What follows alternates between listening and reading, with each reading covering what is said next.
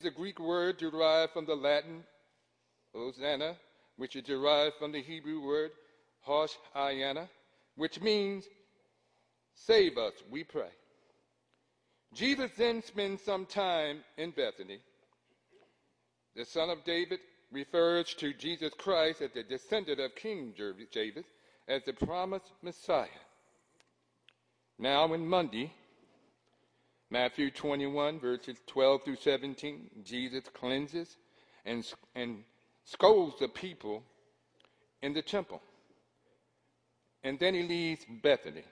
Then in Matthew 21, 18 and 19, while traveling, Jesus curses the fig tree to teach about bearing fruit.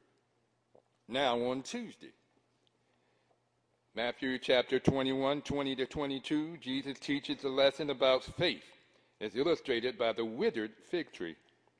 Then in verses 23 to 27, Jesus went to the temple and taught the people. Then Jesus was confronted by the chief priests and the elders about his authority. Jesus continued teaching using parables. In Matthew chapter 23, Jesus gave woes to the scribes and the Pharisees Jesus expressed his anger and told them about the judgment, his judgment to come. Then on Wednesday, Matthew chapter 24 and 25, Jesus teaches the disciples and the people by using parables. Then in Matthew chapter 26, verses 1 through 5, the chief priests, the scribes, the elders, and the high priest plotted to kill Jesus. In Matthew chapter 26, verses 14 to 16, Judas agreed to betray Jesus. In Matthew chapter 28, 18, Jesus sends Peter and John to Jerusalem to make preparations for the sacred meal, the Lord's Last Supper. Jesus and his disciples gathered in that, that upper room in Jerusalem that was prepared for them.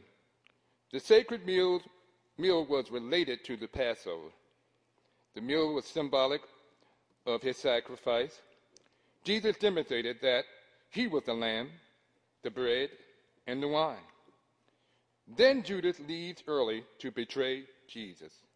Now on Thursday, which we celebrate as Good Friday, in Matthew 26, verses 36 through 46, early on Thursday morning, Jesus and the disciples went to the Garden of Gethsemane, where Jesus prayed in agony. Then in verses 47 to 46, the temple guards came bringing Judas, and they came and arrested Jesus. Jesus was taken to, to uh, and held on trial six times. The final trial, the sixth one, which was the Pilate, Jesus was ordered to be put to death by crucifixion. The Lord Jesus Christ was brutally beaten mocked, and taken to the hill of Calvary. Now you see Jesus nailed to a cross with his arms stretched out. Behold, the Lamb of God that taketh away the sin of the world.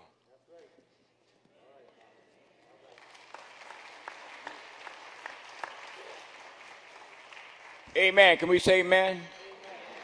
We thank Reverend Battles for being methodical in the things that he said. He certainly did his research and bringing us to par right now. So right now we're going to have the first word by Minister um, Kirby, and uh, Father, Father, forgive them for they know not what they do.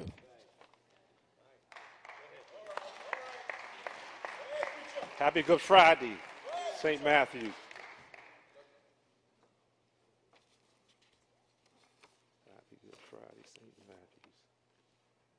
Let's have a brief prayer. Father, thank you for the death, burial, and resurrection of Jesus Christ.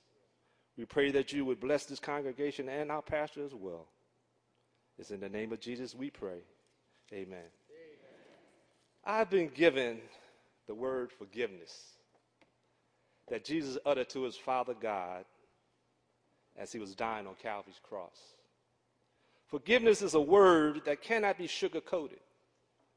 It is a word that cuts deep into the soul.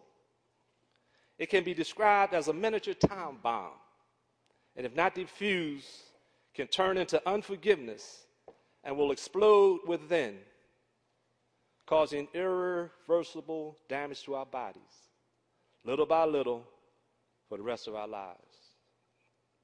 Webster describes forgiveness as to give up resentment against the desire to punish, to pardon, to release an offense or offender.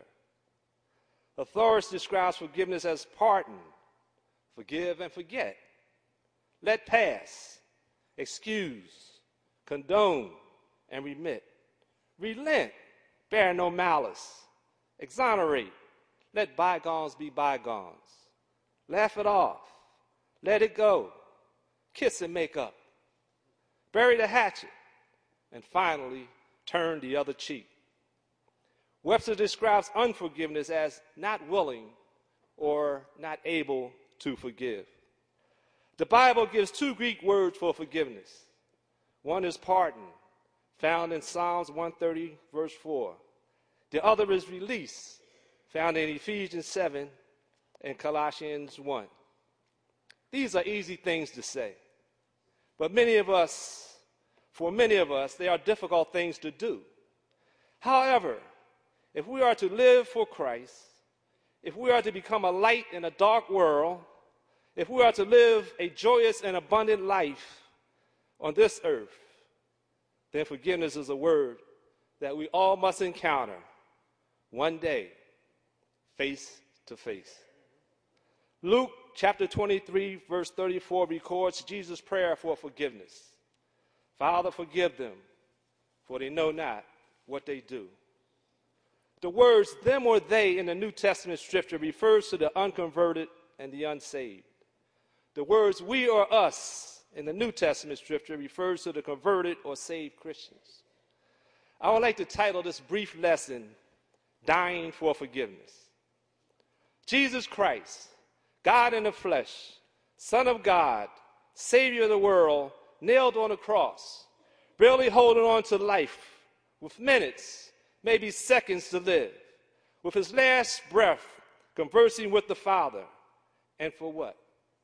Forgiveness for them? He had been drenched in Jewish injustice. He felt the wrath of their hatred and envy and revenge. The Jews were claiming victory as they watched him die.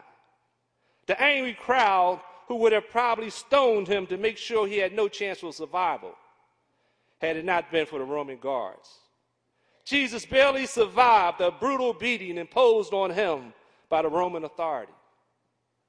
Yet this man, God man, dangling from the cross, having the power to call down a legion of angels and destroy every living thing, instead, Jesus elected to pray for forgiveness. What is the importance of this word forgiveness?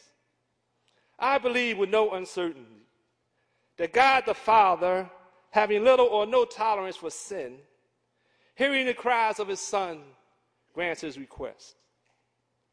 Jesus, I venture to say, hearing his prayers answered, with all the human strength he could muster, lifted up his head to see the results of an unforgiving world from the cross. Our Savior Jesus Christ saw people having heart attacks because of their inability to forgive themselves as well as others. Obese men and women hooked to dialysis machines because they use food to deal with the pain of past hurts. Young and old getting HIV overdosing because they believe drugs will take away the pain of unforgettable inner wounds. Hospitals filled with patients diagnosed with liver cancer because they choose to indulge in hard liquor to drown out their sorrows. Jesus' focus was not so much on the unsaved, but on the saved. Because he knew that the same results of unforgiving spirit, those effects the unsaved as well. Jesus knows our weaknesses. He knows our shortcomings. He knows our inner hurts, past, present, and future. He knows we cannot deal with the healing powers of forgiveness on our own.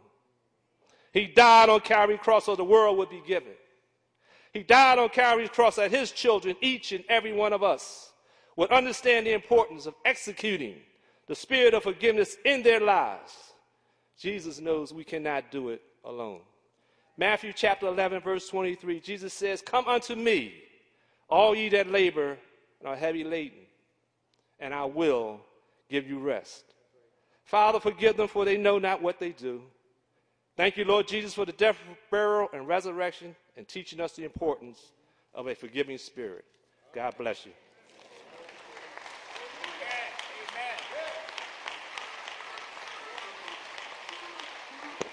Amen. Right in the sanctuary, how many of us here have a problem with forgiving? I try to resolve my forgiveness by backing off not speaking, but I'm still wrong. Because if you can't forgive with your heart, then your mind is not which, what you're supposed to do. And thank uh, Brother Kirby for that, because he was right on target with it. We have a few, we have a foolish disposition within us when it comes to something that we don't want to or don't understand. Amen. And now let us stand and sing glory to His name, uh, hymn 191.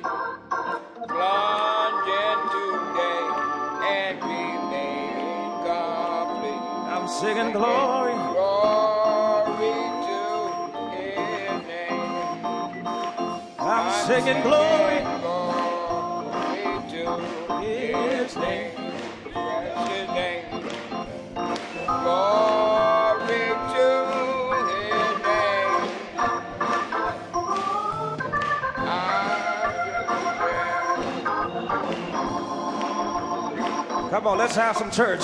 Glory to his name. Hey, I'm singing glory to. Glory to his name. I'm singing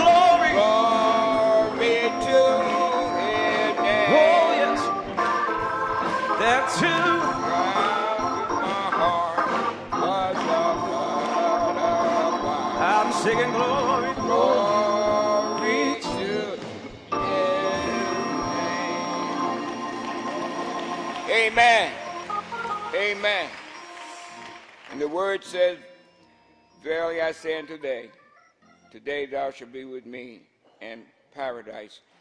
That's Reverend Dan Spencer.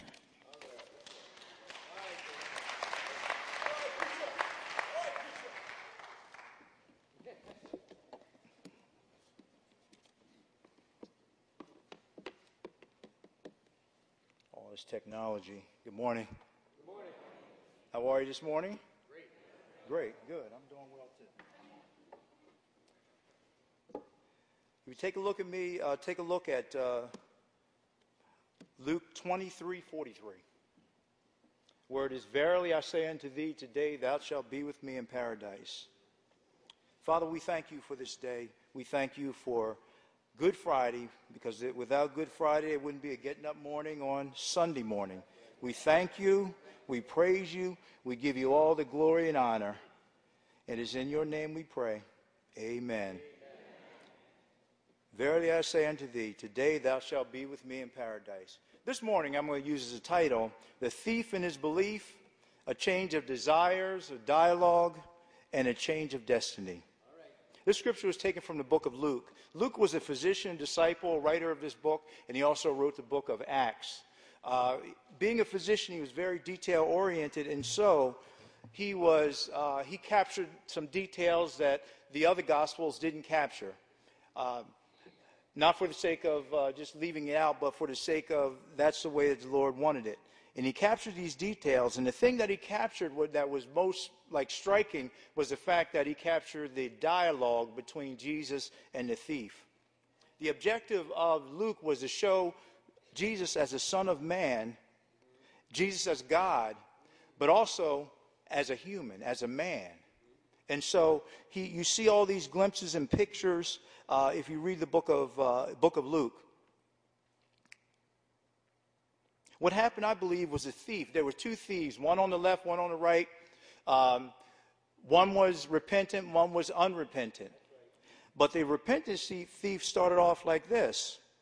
And what I believe happened was that the thief that repented had a personal, physical, and spiritual crucifixion, which led to a change of his desire, a change of his dialogue, and then a change of his destiny by Jesus a change of his desires of his heart when he recognized who Jesus was.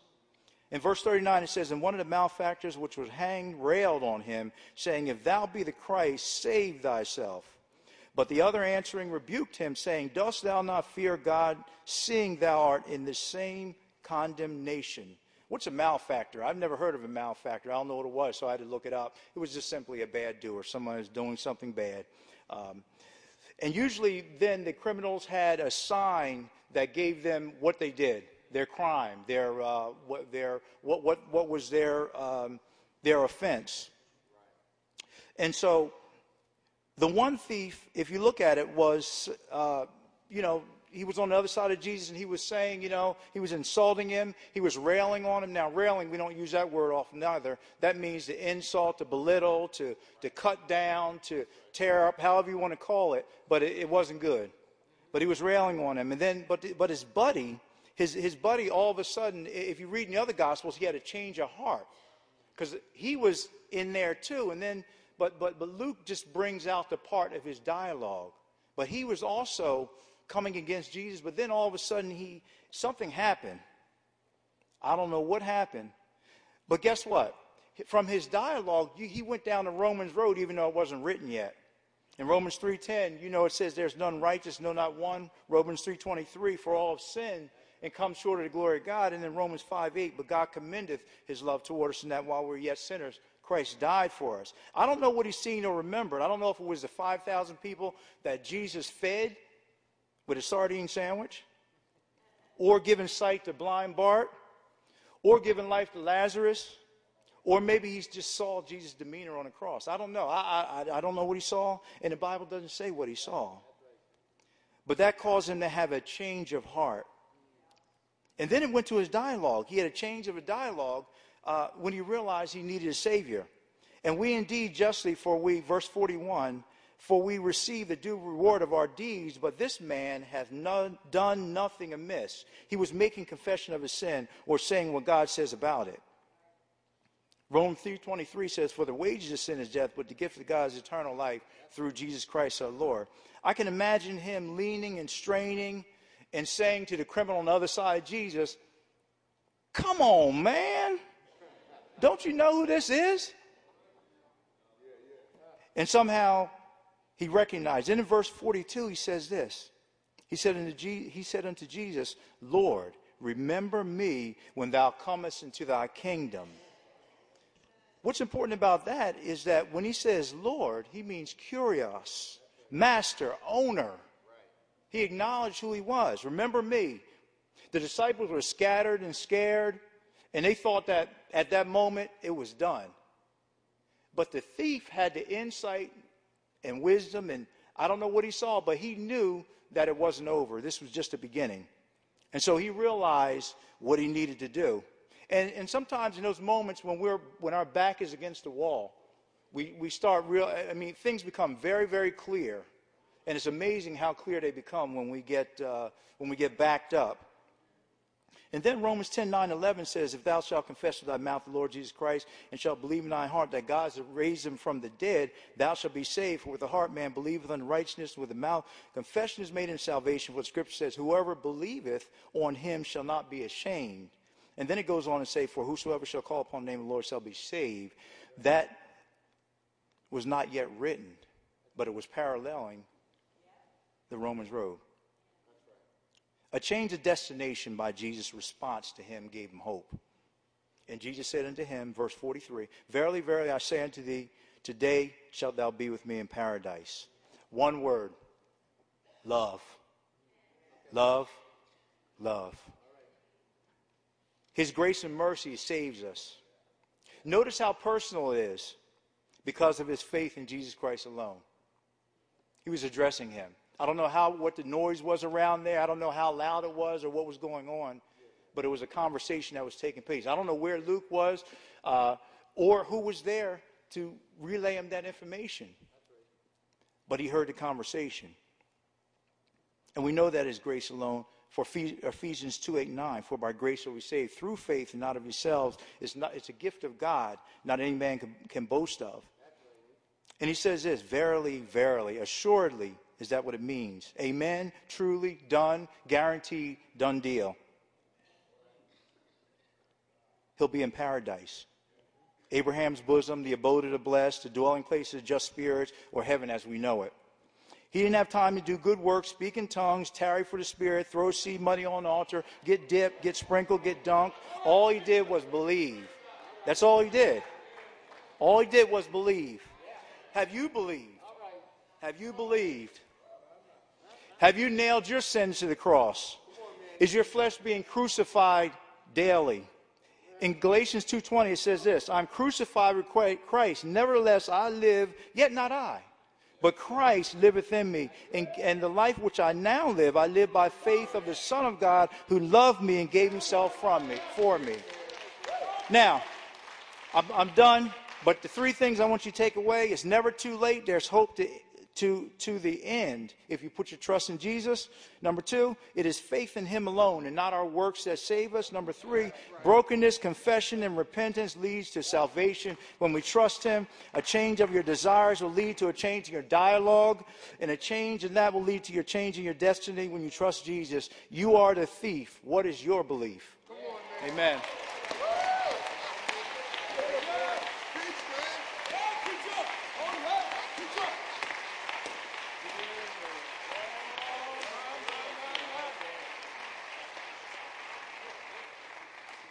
Can we say amen? amen? And there's not a one of us that's in this room and the sound of my voice that have not nailed ourselves to something. Because everything that look like don't have to be like. Thank you. Thank you so much. Thank you, Dan. Took, took back me memory, so I have to back off of that now. Woman, behold thy son. Son, behold thy mother. Minister Ed Arnold.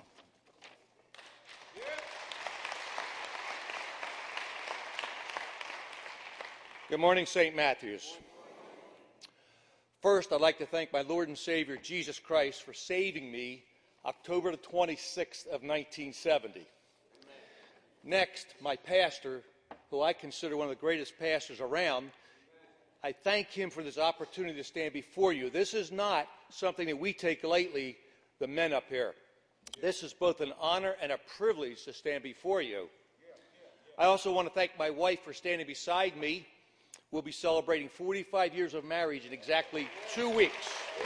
Two weeks.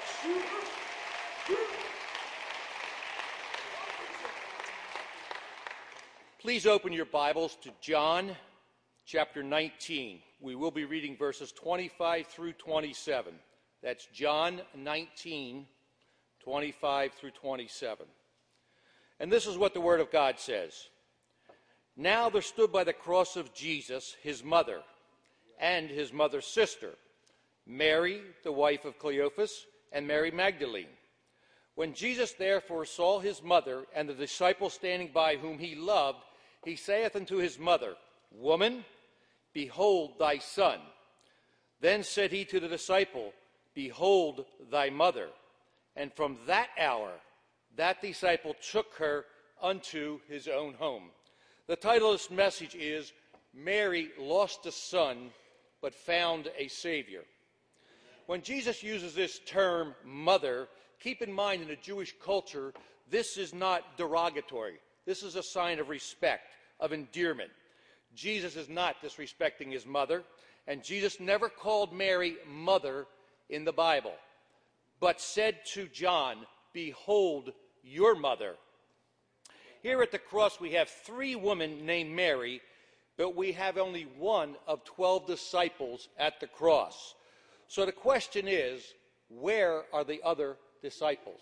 One of 12. Where are the other disciples? The answer is they were in hiding, afraid to be seen at the cross of Jesus' crucifixion because of the Roman soldiers.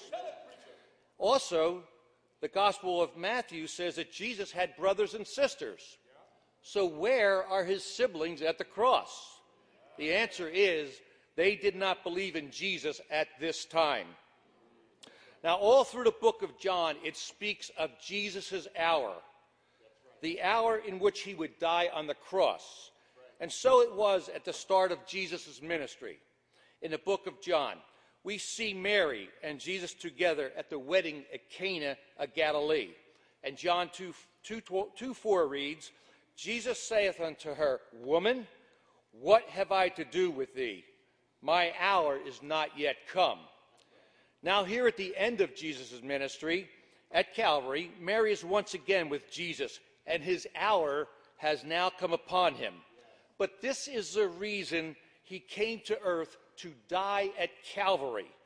Adam's sin did not take God by surprise in, G- in Genesis chapter 3, because Revelation 13:8 says, "The lamb slain from the foundation of the world."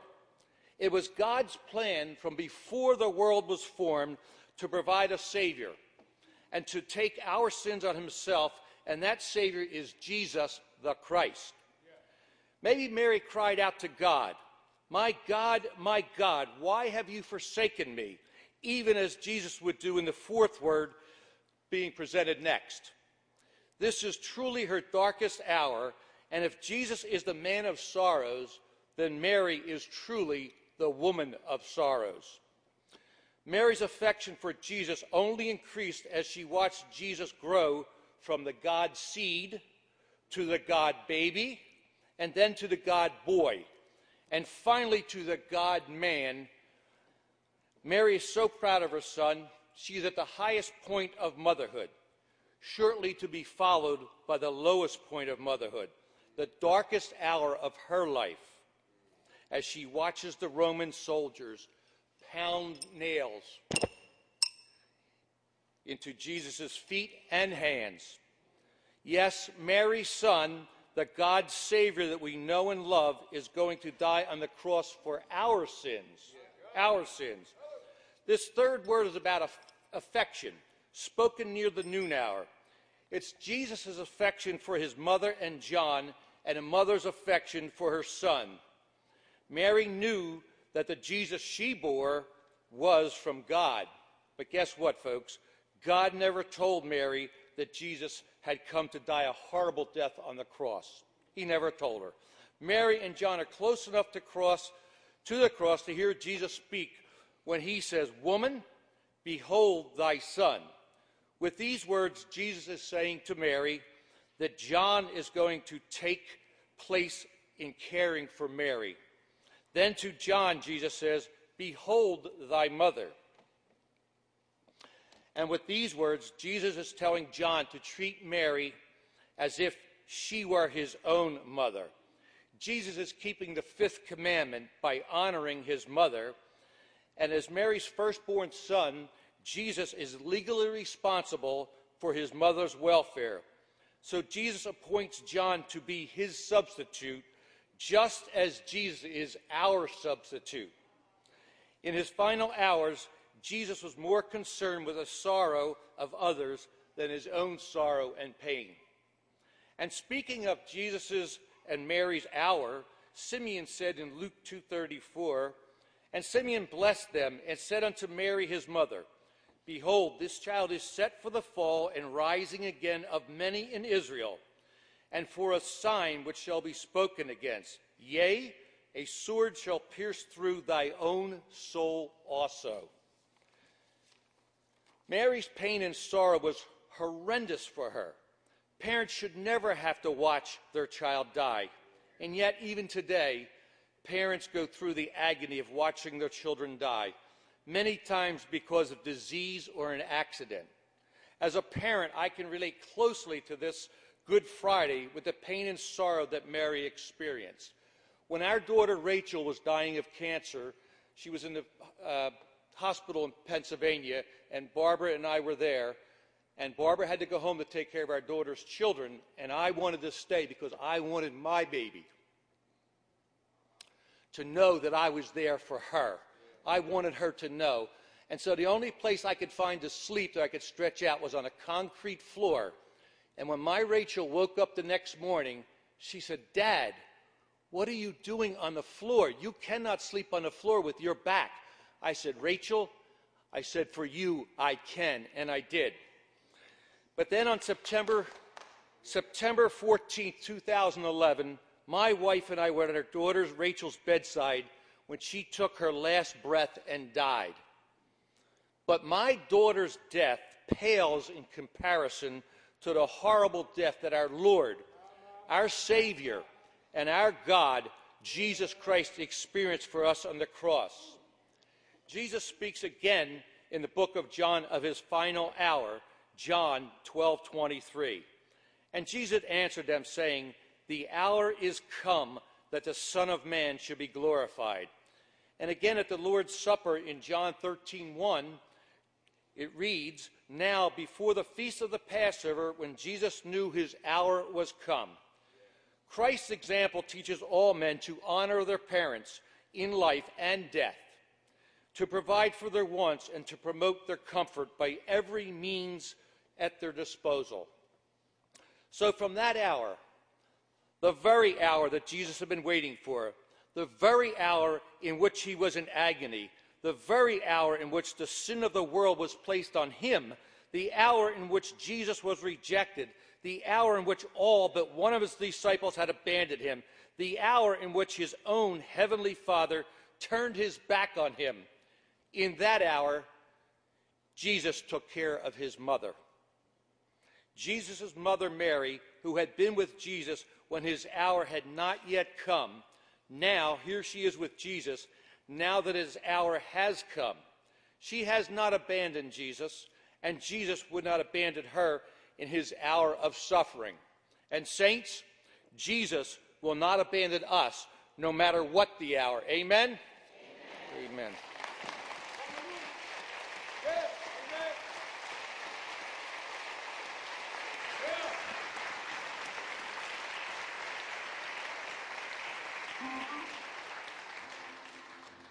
I want to thank Brother Arnold for that because so true we when we we grow up, we forget our parents, and then some of the parents because of a child's attitude, forget their child.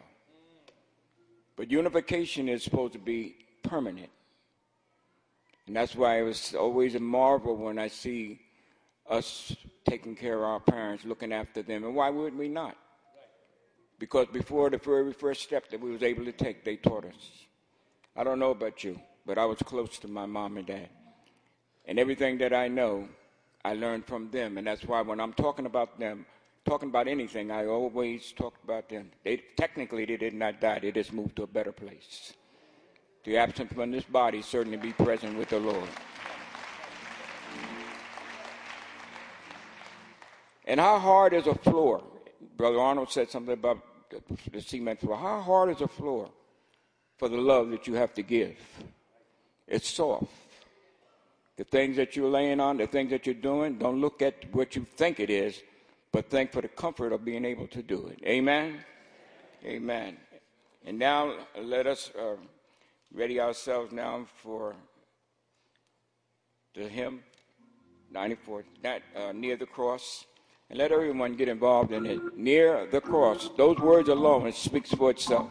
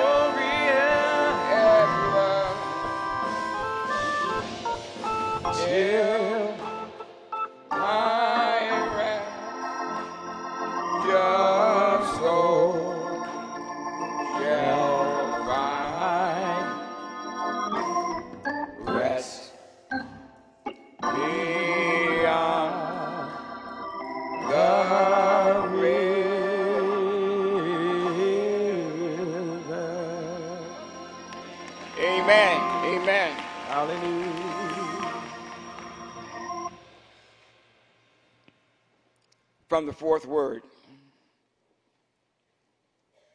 These words can be found in Matthews 27 45 to 46.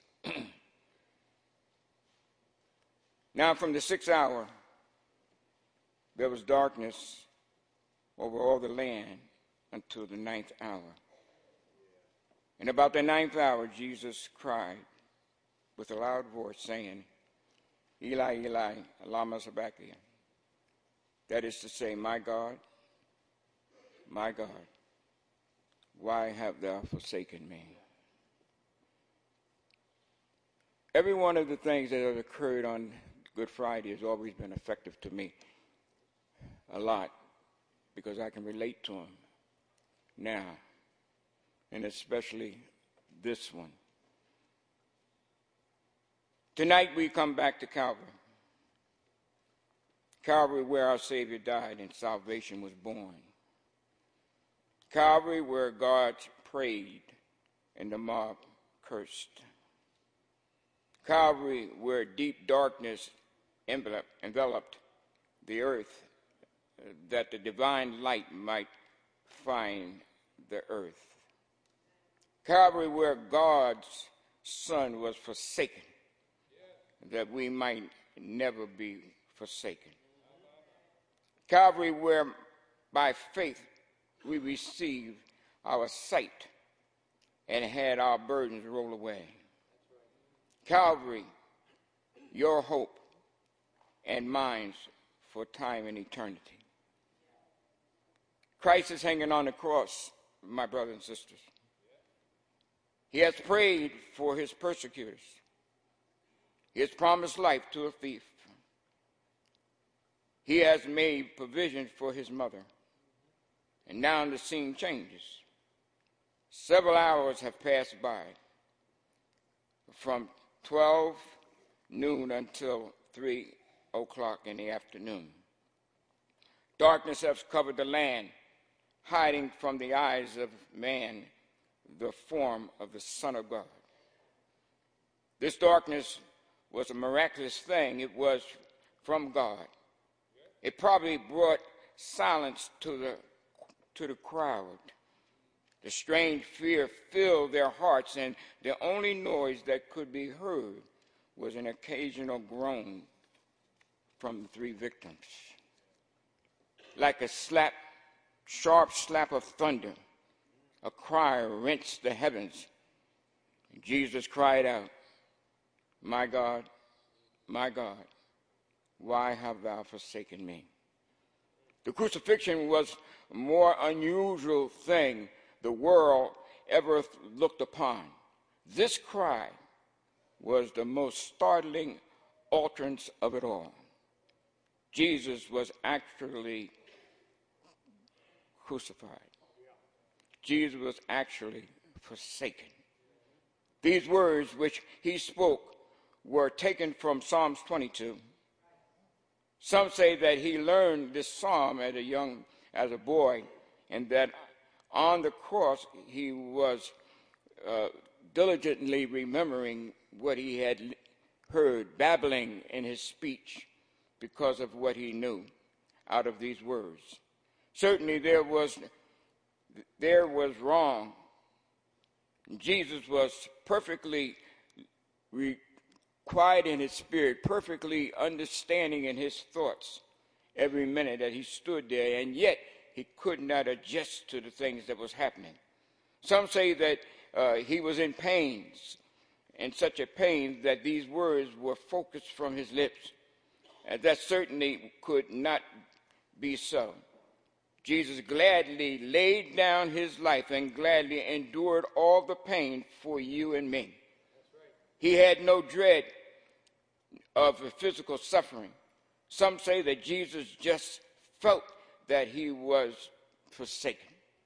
No, he knew what it was about in this hour. It was not the matter of feeling with him, but the actuality. He did not say, Lord, it seems that you have forsaken me. All he said was, Thou have forsaken me. Jesus was a perfect Son of God. No one ever found any fault in him.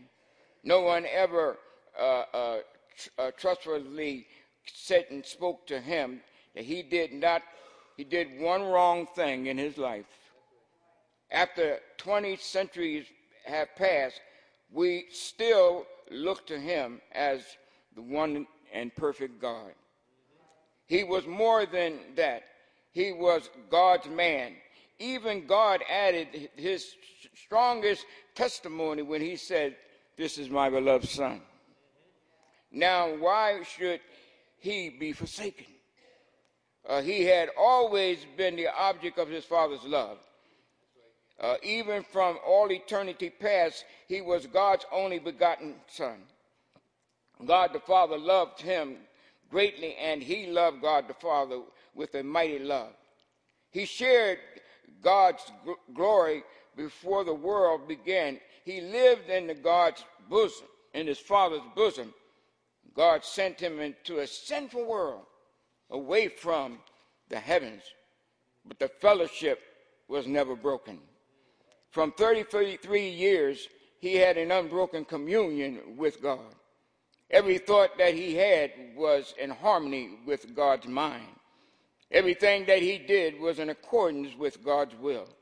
But now on the cross, he cries out, My God, my God, why have thou forsaken me? He was actually forsaken. There is no sadder words than the word forsaken. I see a man deep in trouble. He looks around for his friends and they have all forsaken him. It breaks his heart. I see a, a wife sick and helpless and poor, and the husband who promised to stand by her uh, forgave, for, forever has gone. She sweeps, she sweeps because she is forsaken. She sweeps through her life. She sweeps through the things that she thought would happen because she was forsaken.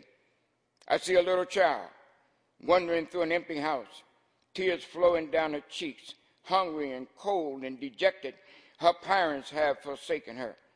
But no one be, has forsaken like it was God. To have turned his back upon you in the darkest time of need, this is what happened to Jesus, our Savior. With all that he had done, with all that he was doing, you see that God had turned his back upon him. Now, Jesus knew what it was to be forsaken. The members of his family forsook him. His hometown forsook him. The nature he came, the nation he came to save forsook him. But God never had forsaken him. Every minute of his life, uh, uh, he could reach out and touch God. When trouble came, he slipped away into the mountains to pray, to talk to God, and God talked with him. When other people forsook him, he could always steal away to a tender, healing fellowship with the Father. But now there was no one there to whom he could talk to. Father had forsaken him. When a man goes from brightly light room into the room into the dark, he finds the darkness more depressing than if he had gone from a room dimly lit. So when Jesus, who had bathed in the light of God's presence for all these centuries, was forced to step out into the blackness of his father forgiveness and father forsakefulness. It was the hardest thing that he ever had to endure. No wonder he cried out, My God, my God, why have you forsaken me? Does a lover, does a loving God ever forsake anyone? David said, God is my refuge. And time after time in the Bible, we read these words I will never leave thee nor forsake thee. When Israel was in bondage in Egypt, God did not forsake her, but he heard her voice and delivered her. When she uh, stood helpless before the Red Sea, he did not forsake her. When Daniel was in the lion's den, God did not forsake him. When the Hebrew children were in the fiery furnace, God did not forsake them. Uh, uh, in his old age, David said, I have never seen the righteous forsaken. Yet as he hung on that cross, Jesus was actually forsaking of God. Had God changed his nature? He who promised never to leave anyone, was he hung, was he angry after his son?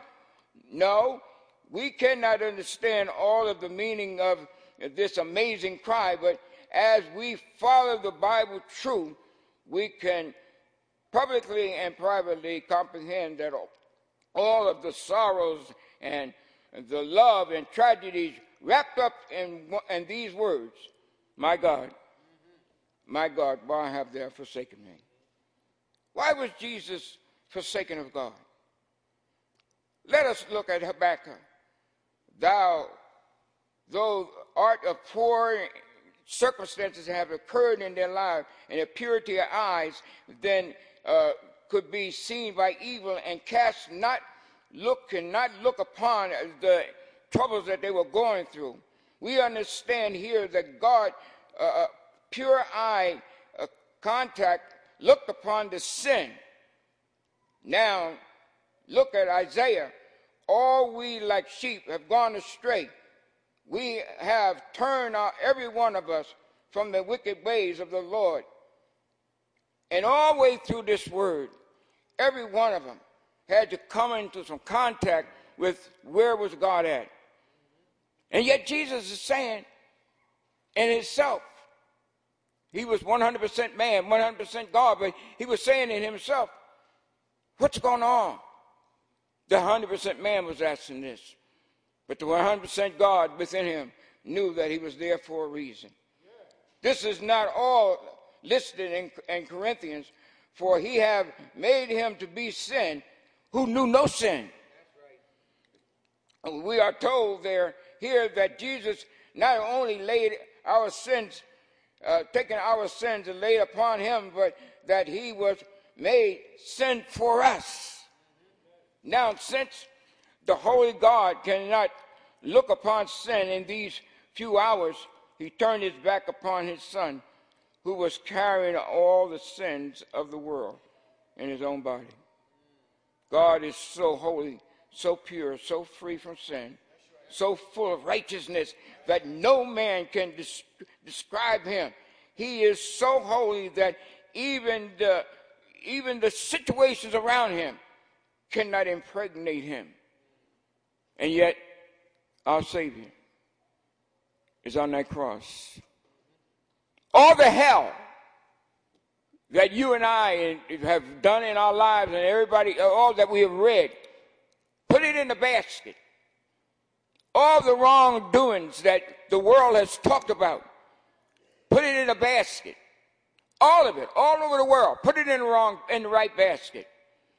All the stealing that have occurred that we know of and don't know of, put it in a basket. Anything that you can think of that is ungodly, put it in the basket and then throw it upon him like a spring of water. And he wears it, knowing that it's on him. And yet we can't even take a, a half a minute of anybody's troubles because we feel like, why do I need that? And yet, he never said a mumbling word. He walked through all of these circumstances. And as I was studying this, so I don't run out of time, like so much was in it, I said myself, my God, the what that he has taken, just myself, the stuff that I went through, just myself, the thing that he took, just myself. And yet we got to uh, have the nerve to complain about one thing and this and that when it doesn't matter. Because he makes us ready to be strong enough to walk through that. That's why I love what David said. Yea, though I walk through that valley. In the shadow of death, I fear no evil. Why, David? Because thou is with me. God is always with you. He's always with us. He walks with us. This is not even but a crumb that we have to deal with. And yet he took it all, every single one of them, and stood there. He could call down legions of angels, but he stood on that cross, painful, and said, Father, forgive them. But they don't know what they're doing. How in the world can you kill eternity? And he knew this. So he know how much we can take and how much we can't. But let me tell you something, my brothers and sisters. If you can't deal with the little insignificant things that come into our life, you can't deal with anything. That's why I say when I was at four heart attacks, you heard me say it, in graduate hospital, looking at the monitor, they inside of me and I'm feeling no pain. And there was no cuts on my body. And the doctor just looked at me and says, I never seen this before. But he that is in me is greater than me that's in this world. The accidents that we almost have that we don't thank God for. That side view mirror when you get ready to pull out and then you jump back as the car's coming. That ain't you. That's God. Thank you for the aspirins and all the pills we take, but that ain't what's taking care of us. It's He's, His word, that I will never leave you nor forsake you. That no weapon formed against you will prosper. And yet, reason why he was forsaken by God because all of the stuff, all the sin that was on him, and God wasn't after him. God was after what he was carrying. The sins that he was. He was carrying our sins. And that's why he knew he couldn't, he wasn't totally uh, forsaken because he knew that he would be in heaven when he leave here. That's why that thief said, never sung, never went to a choir, never sung in a song and everything, but he recognized who he was and said, when you come into your kingdom, remember me. And Christ said, this day thou wilt be with me in paradise. This day, this day, not tomorrow. He's going to, I'm going to take this banner and walk with it with you today. And before they took out the flesh of that, that thief, his spirit exited right out. It's almost like opening an elevator door. He took those without crying. He took those stuff without that. But he, but the most important thing was the cup. What did that represent? The cup represented his is the thing that God, for a moment, had separated himself from, was in that cup. All the other stuff that he was taken from and accused of, he didn't care about that. But to be separated from the presence of God the Father, that was in the, the, the, the, the crust of that cup, as he looked down in that cup of life. And then he said, he knew why he was being forsaken. He get, took the pain, he took everything for that we've gone through for us without crying out and without screaming out. Whenever you've been ready to do something from somebody, my brothers and sisters, don't you look back and say, I did this I did it. Don't say a word. Just be grateful that God is allowing you to do it. Because when you're running your mouth, you, all you're doing is looking for something you want credit for. And it's not about you. It's about he that is in you. And that's why when I was studying this, I, I just stood there for hours. couldn't contain myself. And the tears came out. And the Holy Spirit spoke in through me. And I said, wow. Wow. He did all of this for me, and I have the audacity to have the audacity to to, to think about it if I don't outwardly complain about it, because 139 Psalms, he knows our thoughts are far off. I would have the audacity to question what God was doing in my life. Psalms 46:10 says, Be still and know that I'm God. If your marriage is broke up, if this is happening, this is happening, this, don't worry about it. Be still and walk with Christ. Trust in the Lord with all of our hearts and lean not to your own understanding. Our understanding don't know nothing. But in all our ways acknowledge him and he will direct our path. Amen. Amen. This is the day the Lord has made. And we will rejoice and be glad in it. Reverend Cleve folks.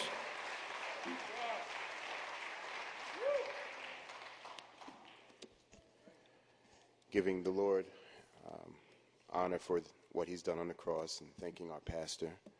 Um, thankful for my wife and family, and thank you for my mother who teaches me so much. Um, thankful to the Lord for being here today. I don't take it lightly, nervous as ever, and uh, we trust the Lord. John chapter 19, verses um, 28 through 29. And I'm also thankful for my brothers uh, in Christ and for you, my brothers and sisters in Christ as well.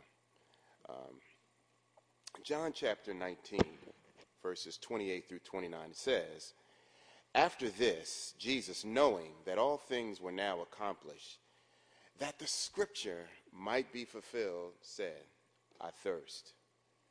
Now there was a vessel full of vinegar, and they filled a sponge with vinegar and put it upon hyssop and put it to his mouth.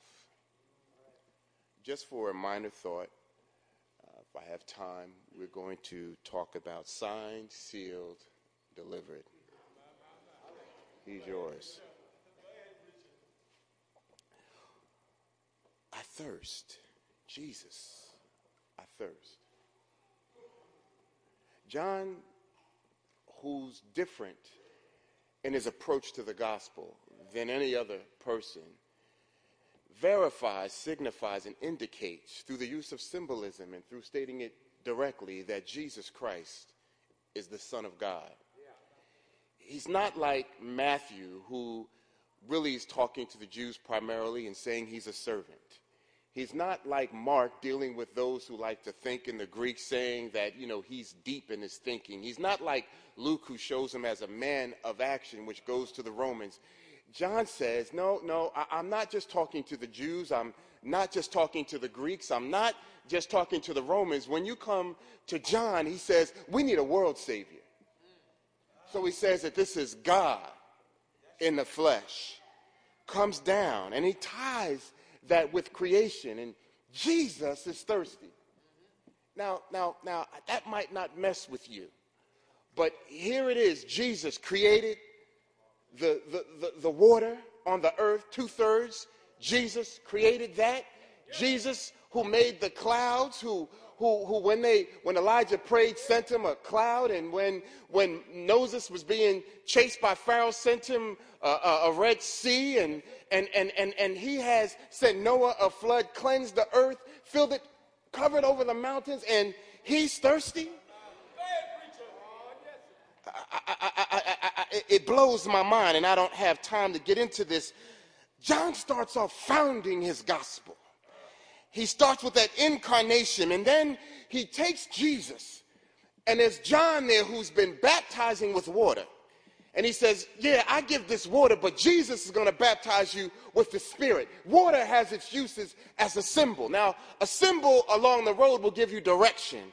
It will give you a sign. It will indicate direction and lead you a certain way. When you see the symbol of Michael Jordan for the ballers, it will let you know that the highest epitome of basketball is in that symbol that Nike has on his sneakers. And then when you think about the computer geeks, they, they look at a white apple with a bite on the side and it lets you know all about the best programs and softwares.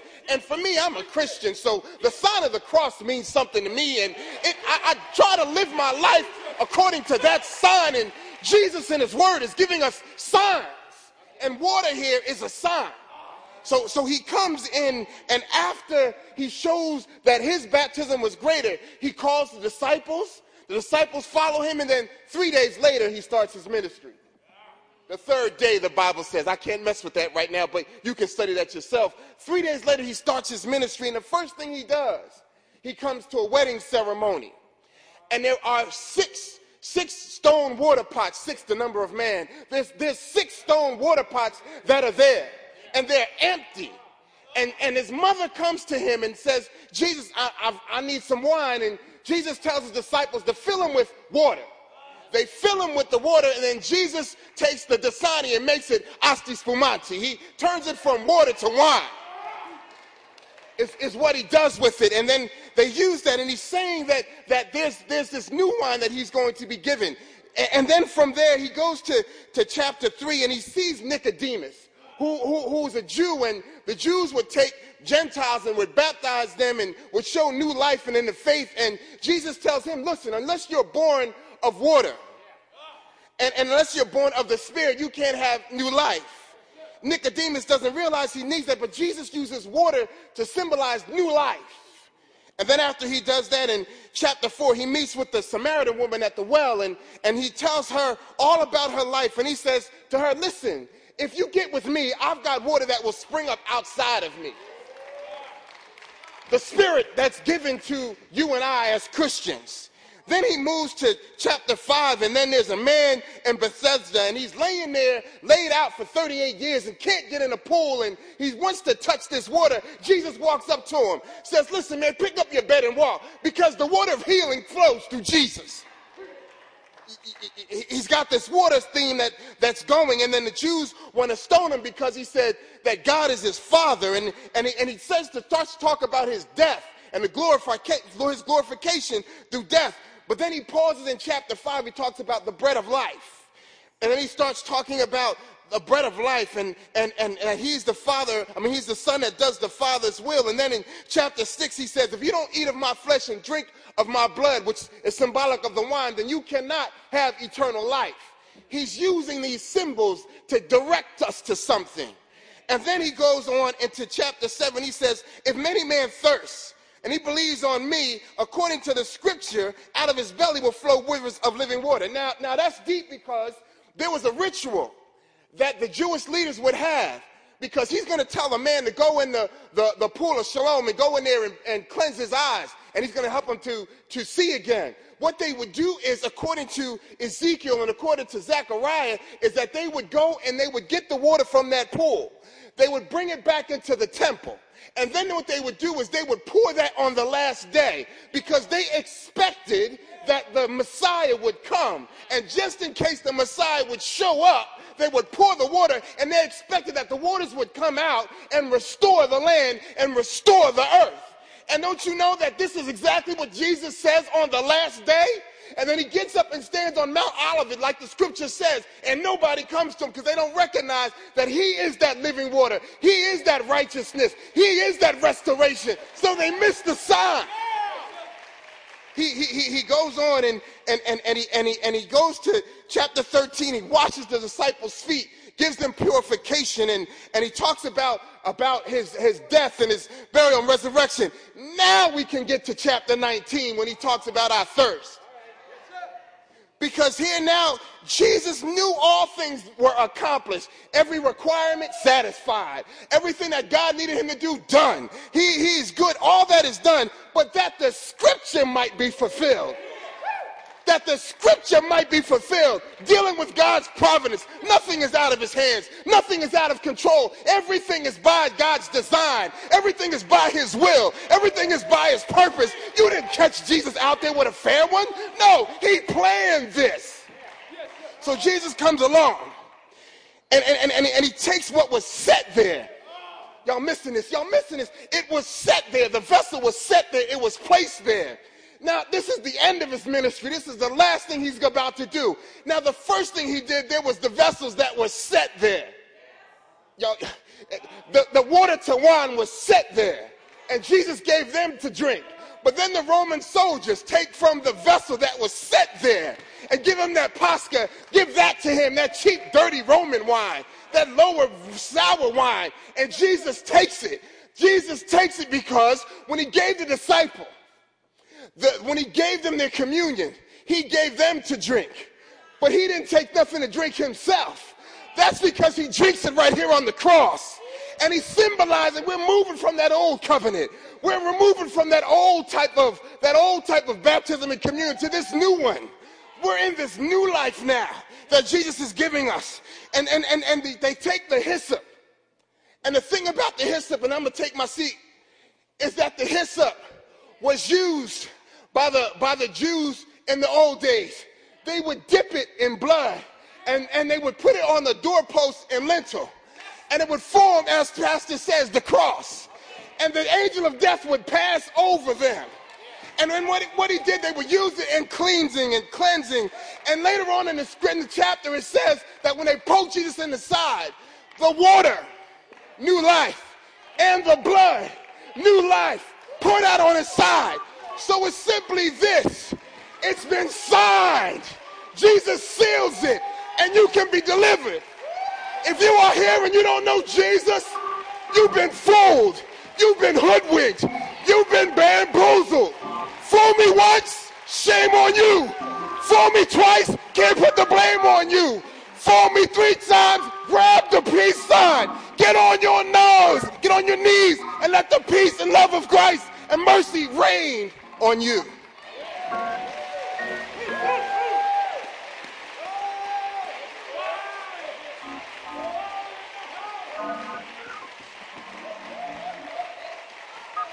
Thank God for it.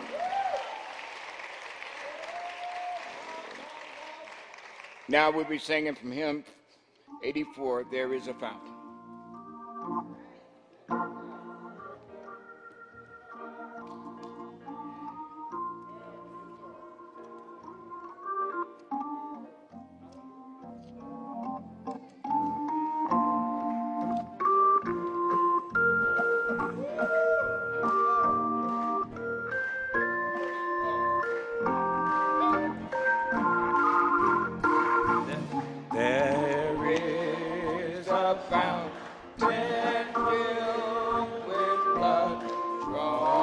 아.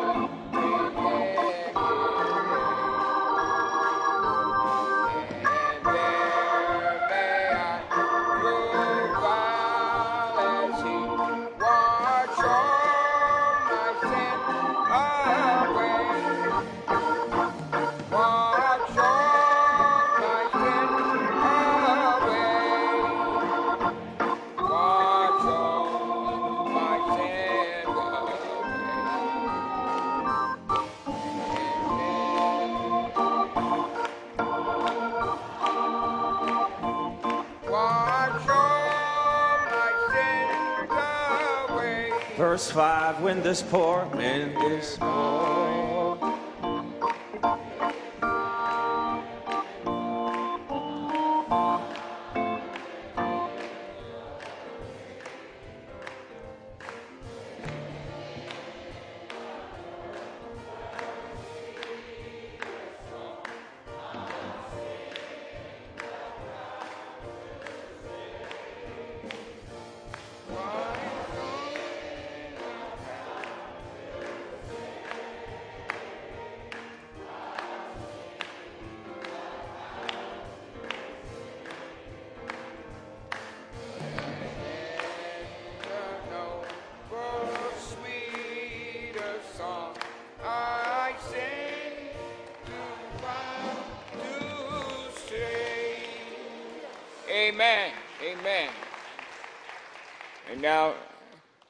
Ken Holmes.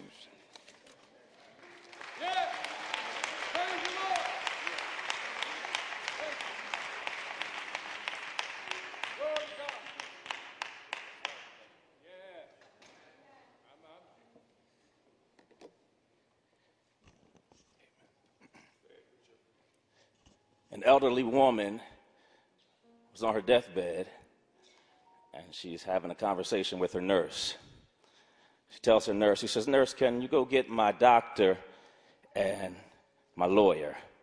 And the nurse says, Sure. Um, she goes in the hallway and she finds the woman's doctor and the lawyer, and the doctor and the lawyer come in the room. And uh, the elderly woman says to the doctor, Can you grab my right hand? The doctor did that, and the lawyer, she said, Can you grab my left hand? And the lawyer grabbed her left hand, and the nurse said, uh, Sister, what are you doing? She said, she said, hush, child. She said, I just want to see how Jesus felt when he died between two thieves.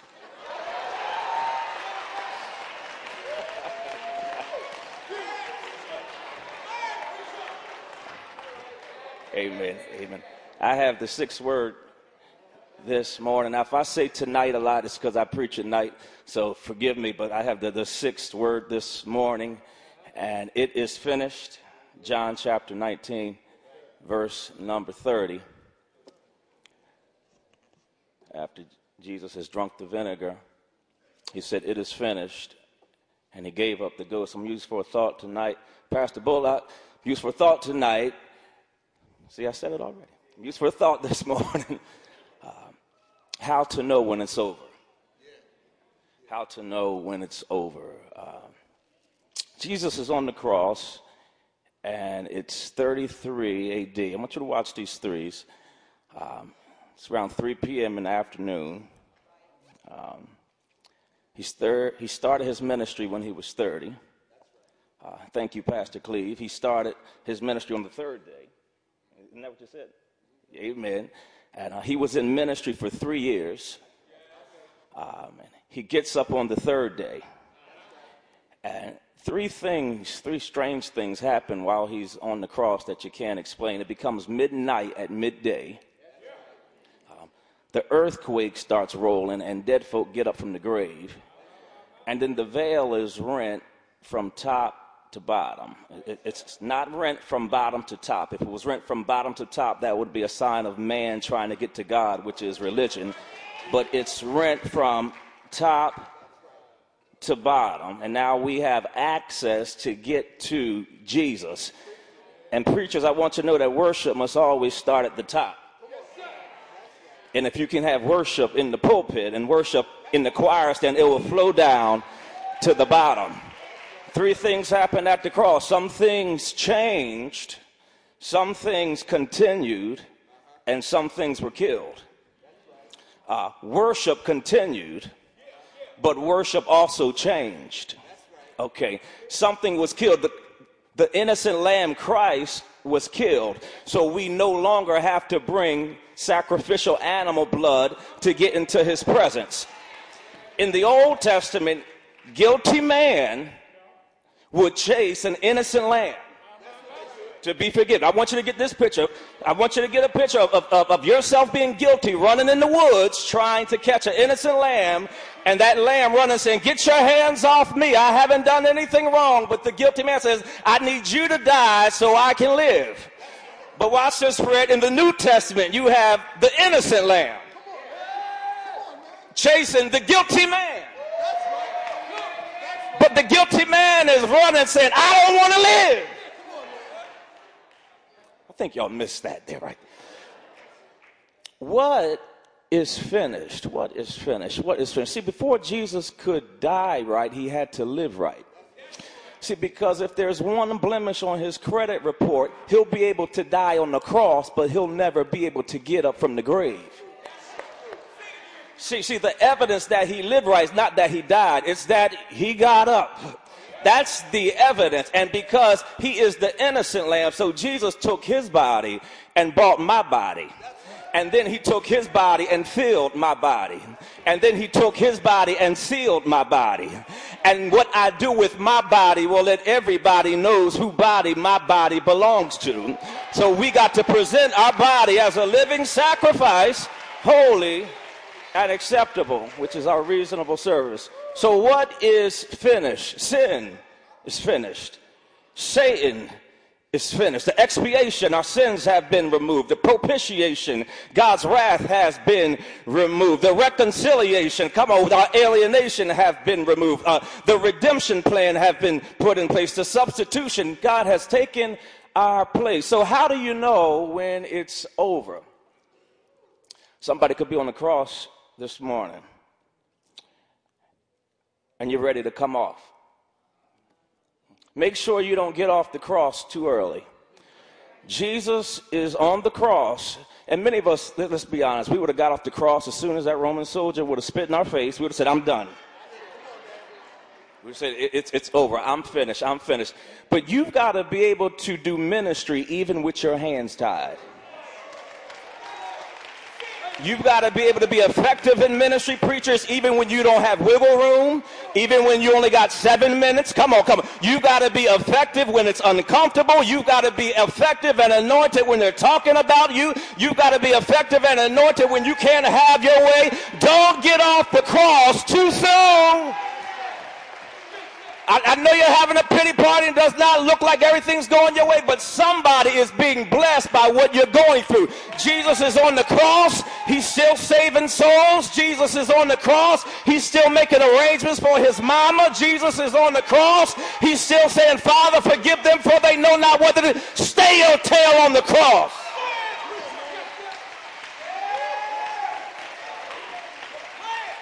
I know you want to come off. I know. I understand. Been there, done that. Got the hat and the t-shirt. same token, Walker, don't come off. Don't stay on the cross too long. Because you can stay on the cross too long. I remember I was in a situation, the Lord told me to get off the cross, and I stayed on the cross because I didn't want to go to the grave and I didn't know what was coming next off the cross. How do I know when I've been on the cross too long? God ain't getting no glory. God is not getting glorified. People are not being edified and you are not being satisfied. You've got to know when it is time. I want you to know that Jesus came seven places. He was in heaven. That's one. He came to earth. That's two. Then he went to the cross. That's three. He went to the grave. That's four. He went to hell. That's five. Came back to earth. That's six. Then he's up in glory. That's seven seven. Seven means it's complete, it's finished. He bled in seven spots, bled in his left hand, bled in his right hand, bled in his left foot, bled in his right foot, bled in his side, bled on his head from the thorns, bled on his back. That's seven. That's it is finished. They hung him high. I think my time's about up. They stretched him wide. He hung his head. For me, he died. But that's not how the story ends. For three days later, He's coming again. The first Adam was told to stay away from a tree, but the last Adam was called to a tree. The first Adam died with his wife, but the last Adam died for his wife. I said the first Adam was naked and was ashamed, but the last Adam was naked and was not ashamed. The first Adam hid in the garden, but the last Adam said, I got to go to the Garden of Gethsemane to die. The first Adam said, It was not my fault, it was the woman's fault. The last Adam said, Father, forgive them, for they know not what they do. The first Adam hid from God and ignored God. The last Adam was ignored by God because he said, Father, why hast thou forsaken me? The first Adam was guilty, but God took an innocent lamb, and the last Adam was innocent and had to become a lamb. It is finished. But Jesus said, I am not finished. it is finished. But once, I want you to know, once your misery has ended, then your ministry can start. God bless you.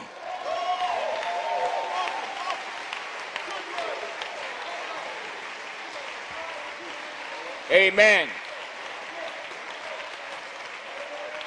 And now we'll have a seventh word. Father, into thy hands I commend my spirit as Pastor Lightfoot, followed by Reverend Walker.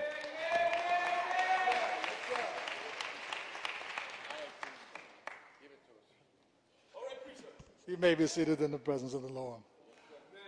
I guess we can just call the benediction after that and just give to call and just go on home. Boy, these preachers is preaching up in here. Praise the Lord. Somebody get him a hand praise. These preachers is preaching. I'd like to invite your attention to the book of Luke, Luke's Gospel, chapter 23. The 23rd chapter of the book of Luke.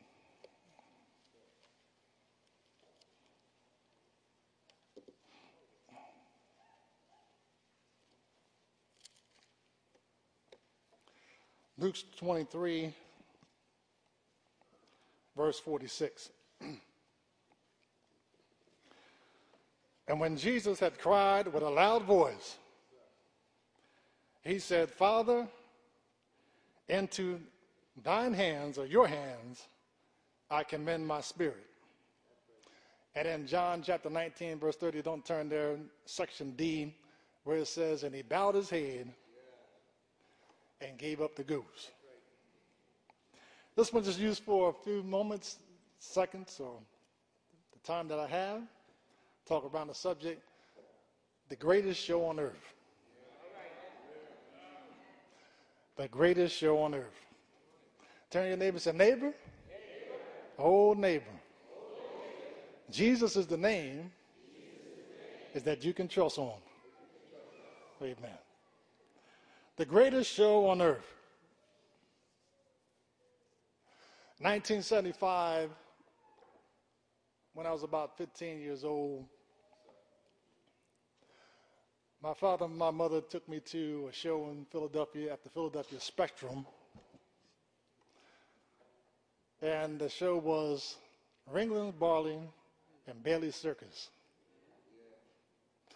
And I'll never forget that day when I went there because it was all kind of skits and acts that they put on.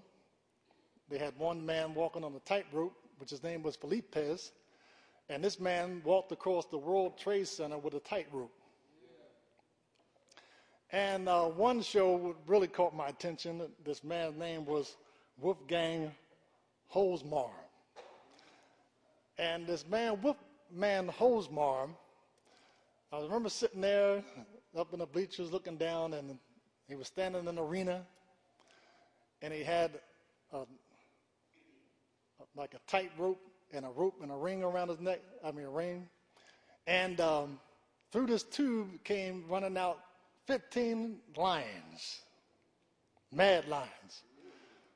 And he took one lion, opened up his mouth, and stuck his head inside of the lion's mouth and pulled his head back out again. And the show was called Ringling Barney's and Belly Circus, the greatest show on earth. well, that was a show, but uh, that was not the greatest show on earth. In our text here, we see Jesus now, his final word. He has actually put on the greatest show on earth. And this greatest show on earth started with a plan.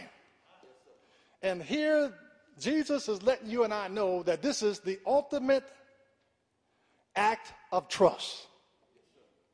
He put on a great show to show you and I that we can trust the Father in our dying day. that we can trust the Father in the midst of the storm, and no matter what we're going through, Jesus put his trust in the Father. This speaks of the covenant keeping nature of Yahweh Adonai Elohim. That's to say, uh, the covenant keeping God, Elohim speaks of God's power and might, that the Lord asks you and I to put our trust in him according to John chapter 5 verse 45 and 46 he said do you he said he said do, do he said do you not think that he said if you believe in Moses you should believe in me. Why? Because he wrote of me. Jesus is saying look if you put your trust in Moses then you should put your trust in me because Moses wrote about him and so we have to put our confidence we have to put our confidence in him because he will do exactly what he says. Yet here Jesus, who is the author and the finisher not only of faith, but the author and the finisher of our salvation, amen, had modeled the ultimate act of trust for our sake. And he trusted the Father's plan well enough to give up his glory, to take the form, to take the man the form of a servant, and be, being found in fashion as a man, he humbled himself and became obedient unto death, even the death of the cross. That's why the Bible says, Wherefore God has highly exalted him and given him a name which is above every name. And so Jesus demonstrates the ultimate act of trust so that you and I, we can trust Jesus no matter what. God had a plan for Jesus that took place before the foundation of the world, but the plan was predetermined and the predetermined plan was predestinated, and the predestinated plan had a providence, and the providence consists of pleasure, and the pleasure consists of pain. But in the midst of pain, amen, Jesus knew that God was going to pull him out. And so here it is Jesus out of these words on the cross. He says, Father, into thy hands I commend my spirit. Now, notice what he didn't say. He didn't say, Father, into thy hands I commend my body. He didn't say, Father, into thy hands I commend my soul. But he says, Father, into thy hands I commend my spirit. Why? Because he has now dismissed the Holy Spirit from him because the Father departed from him at the fourth word where he said, Eli, Eli, lama sabachthani, that is to say, my God, my God, why hast thou forsaken me? And even though that God forsook him, Jesus said, Father, even though that you forsook me, I'm still going to put my trust in you. That's why he said, I thirst. Because, Father, even though you forsake me, I'm still thirsting to do thy will. And that's why he said, It is finished, because Jesus finished the work of plan of redemption. He finished reconciliation. He finished justification. He finished glorification for you and I, amen, to put ultimately our trust in him. And so that's what we need today in our day and time. We need to put our trust, amen, in Jesus because of the situation situations, things that's happening in our world today. I know that you know that a couple days ago on, on the 22nd, amen, over in Belgium, ISIS struck again. We need to put our trust in Jesus for our protection because I hope you know, amen, that your Uzi gun and your dogs, come on somebody, and your homeboys cannot protect you. I don't care how much protection. Listen, you can have all the guns in the world. You can have all the people on your side. They got guns out here that, that, that, that can take people out four miles away. And I'm here to let you know, amen, to stop by my way going to heaven, amen, this afternoon, that if you don't put your trust in Jesus, amen, you cannot be protected. You got home invasions. Amen. You got drive-bys, you got kidnappings, and Jesus said, "Look here, that you can trust Jesus, Amen, no matter what." He lets you and I know that we don't have to trust in ourselves. Because you got a lot of people that trust in themselves. You got a lot of people that trust in their beauty. He said, Look, don't trust in yourselves. He said, Don't trust in your beauty. Don't trust in the multitude of mighty men. He said, Don't trust, amen, in your own righteousness because all of our righteousness is nothing but filthy rags. And we do fade like a leaf and our iniquity like the wind have driven away. Don't put your trust in man because the Bible says, Cursed be the man that trusts in man, that maketh the flesh his arm, his heart departed from the Lord, for he shall be like a heath in the desert. He shall not see when good come, but shall inhabit the parched places in the wilderness in a salt land not inhabited. But he says, Blessed is the man who maketh the Lord his trust, whose hope the Lord is. How? Why? Because he shall be like a tree planted by the waters, that spread out her roots by the river. Her leaves shall not be green, neither shall she be careful in the year of drought, neither cease from yielding fruit. God wants us to put our trust in Him because when we put our trust in Him, we'll have perfect peace. Isn't that right? Because the Bible says, Thou will keep him in perfect peace, whose mind is stayed on thee, because we trust in thee. The Bible says, trust in the Lord forever, for in the name of Yahweh, there's everlasting strength. We need to put our trust in him. The Bible says, trust not in horses, don't trust in chariots, but the psalmist says, I will remember the name of the Lord my God. David said, I waited patiently for the Lord, and he cried unto me, and he heard my cry. He brought me also out of a horrible pit, out of the marble clay, and set my feet upon a rock and established my goings. He put a new song in my mouth, even praises unto my God. Many people shall see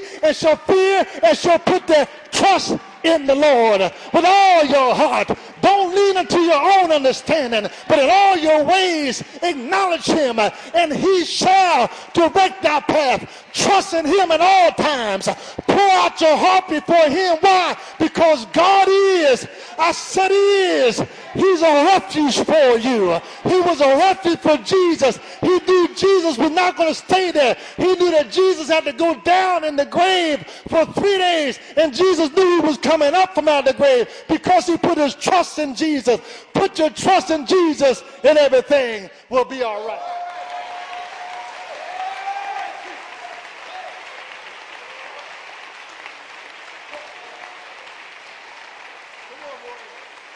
Come on, let's praise him. Come on now, come on. Didn't he preach? Come on, he did a good job. In the name of Jesus, boy, them boys preach. Woo! Put your trust in the Lord. Ah.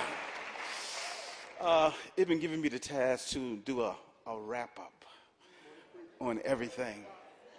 So I'm going to do a, a little wrap up on everything. These guys, they preach the seven words of Christ. And it was so awesome. But listen, these seven words is crucial. These seven words are example how to live the Christian example in the midst of pain. It's an example, the greatest example in the world, how to live the principles of God, how to practice the principles of God is seen at the cross. Listen, you cannot practice the principles of God if you don't deal with your historical pain, your gradual pain, your situational pain, or your sudden pain. You must be able to deal with your pain to practice the principles of God. It's right here that Jesus, the hypostatic union, 100% God, 100% man, God in the flesh, showing us example dealing with the pain. And there's three things you should see from the cross. You should see the pain, the pattern, and the providence of God. What is the pain? The pain is this. The pain is the rejection of the Jewish people, the pain is the abandonment of the disciples, the pain is the hurt of his mother.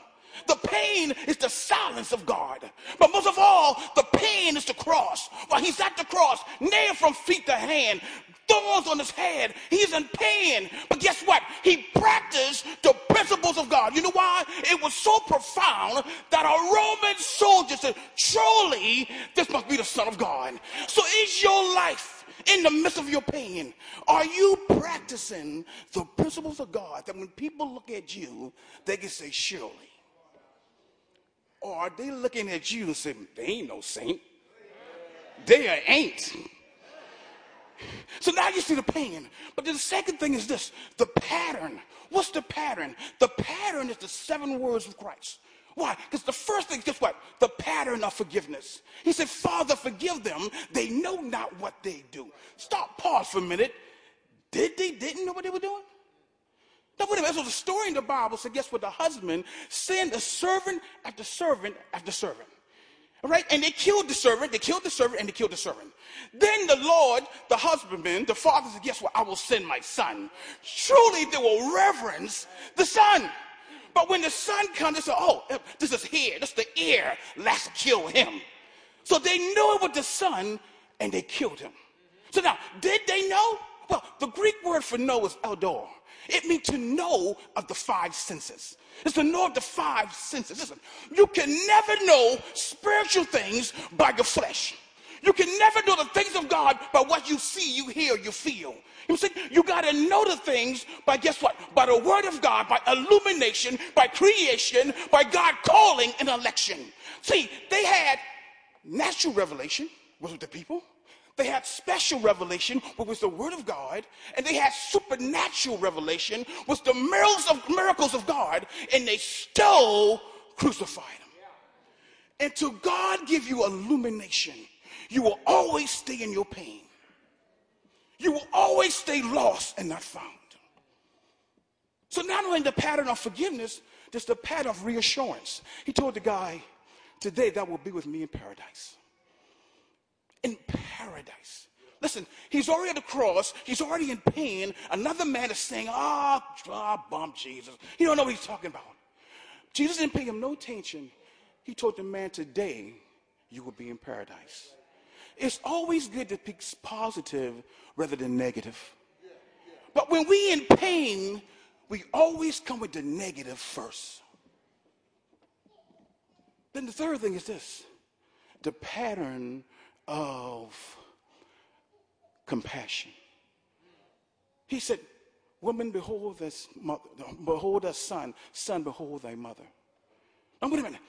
In the midst of this pain, he said, Behold, he showed compassion. Now listen, he's God. He's the hypostatic union. He could have stopped the pain anytime he wanted. But you know what he did? He embraced the pain to show, how, show us how to live in pain. Now check this out. He said, Behold, he showed compassion. Can we go this day, this, this, this Good Friday, and show compassion even when we don't feel like it? Even when we are hurting? Even when things are not going right? We're not perfect, but we're trying. But then the fourth thing is this it's the pattern of confusion. Look what he says. He said, My God, my God, why have thou forsaken me? He was confused by the will of God in his life. Don't you get confused how God is leading your life? If you don't, then guess what? This went on. There's a guy in the Bible, he said, Lord, I believe, but help my unbelief. You know what? There's some time that something will hit you that you might believe in the sovereignty of God, the power of God. But when this hits you, it will test your faith. And admit you doubt. Then this guy, he was dealing with a demonic force in his child. See, you got to understand, sometimes we be under spiritual attack. And we've never been there before. You might be there one day. Then he moved into the, the, the, the, the pattern of fulfillment. He said, I thirst. Like, like Pastor Cleve said, fulfilling prophecy. Then he went on to the, pattern of commitment. He said, Into your hand I commit my spirit. Can you commit your life to God when all hell is breaking out in your life? Can you trust God or are you like Peter? I'm going back fishing. And sometimes we do that. It only takes for a minute from a saint to go from a saint to an ain't. Because see, under pressure reveal who we really are. So then the last one is this is the pattern of complete, completion. He said, It is finished. It is finished. And he gave up the ghost. So now you see, every pattern is an example on how to live the godly principles of God. And we all are falling short. We all are making mistakes. But let me tell you something. The Bible said, just man falls down seven times, but we get back up. I don't know about you, but I'm tired of falling. But every time I fall, I'm going to get back up. I'm going to keep on moving. I'm going to keep on glorifying God. You know why? Because we are the church. We are Christians indeed, and we can't give up. You know why? Because God has brought us too far to let us go. But then it goes on to the last thing is this. It's the providence of God. The providence of God is this. And the power. The providence and the power of God is this that God providentially is watching over everything. So, so, so when God allows something to happen, He requested it, he predicted it, he signed off on it, and he wants us to live it out. I'm saying? And this is so deep. You know why? Because God allowed everything to go in your life to see how you're going to react. He already know how he's going to react. He already know what he's going to do. But he wants you to see who you are in the midst of your pain. So he goes on, he says this. He said, guess what? Jesus said, in the providential God, and God is silent. Jesus said this, Father, into your hand I commit my spirit. And the Bible said that he dropped his head between his shoulder. And listen, everybody thought it was over. Jesus was on the cross. He was dead. Everybody thought it was over. The disciples, they went back from gloom to doom. They went back, they went back fishing. But the Jesus spirit left his body and went to the Father. But when he left his body, he took everything in paradise with him. And he went to heaven and he presented himself to God the Father. But listen, now when he went and he presented himself to God the Father and everybody in paradise, everybody thought it was over. Then when Jesus now saw God the Father, he came back to earth. And when he came back to earth, oh my God, listen, demons went all around his body. You know what I'm saying? And guess what? Said, what, what, does Jesus think he's doing? He's dead. It's over. The body's in the tomb. We won. Jesus went back into his body. And when he got back in his body, Paul picked it up. Because in 1 Corinthians, Paul said, Oh, death, where's that victory? Oh, grave, where's that sting? Why? Because three days later, he got up with all power in his hand. I don't know about you, but he got up. So know what we can do? We can get up. And I tell you right now, if you're in a pity party and all things ain't going right, you better be like David, I will bless the Lord at all time. Our praise will be in my mouth. I will make my boast of the Lord. The humble will hear it and be glad. If not, you better be like Job.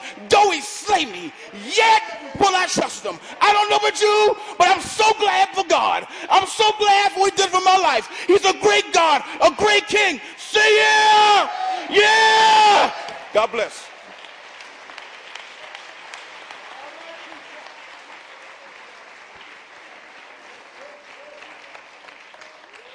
I've had some good days. I've had some hills to climb. I've had some weary days and some lonely nights. But when I look around and think things over, all my good days outweigh my bad days. I won't complain. I had some good days. I had some hills to climb. I had some weary days and some sleepless nights. But when I look around and think things over, all my good days outweigh my bad days. I won't complain. Sometimes the cloud hang low. I can hardly see the road. And I ask the question, Lord, Lord, why so much pain? But he knows what's best for me. Although my weary eyes, they can't see. So I'll just say, thank you, Lord. Thank you. I won't complain. God has been good to me. He's been good to me more than this old world or you could ever be. He's been so good to me. He dried away all my tears away, turned my midnights into days. So I just say, Thank you, Lord. Thank you. I won't complain. The door the church is open. Now is the appointed time for anyone who have not accepted Christ. For years, I've walked into the building but I was not saved. I ushered at, uh, at a Methodist church at a young age. I wasn't saved. The body of Christ must be in you. The church is a body of believers in Jesus Christ and Him only. Don't look to the left or the right because the person you might be sitting with may not also be saved. It's me, oh Lord, standing in the need of prayer. And if there be anybody here today, seriously, just raise your hand please don't let anybody contaminate you if you have not by thinking, well, look at what they're looking at me. It's not that. Look what Jesus is seeing. This is your appointed time. Today could be your day. Anybody, just raise your hand.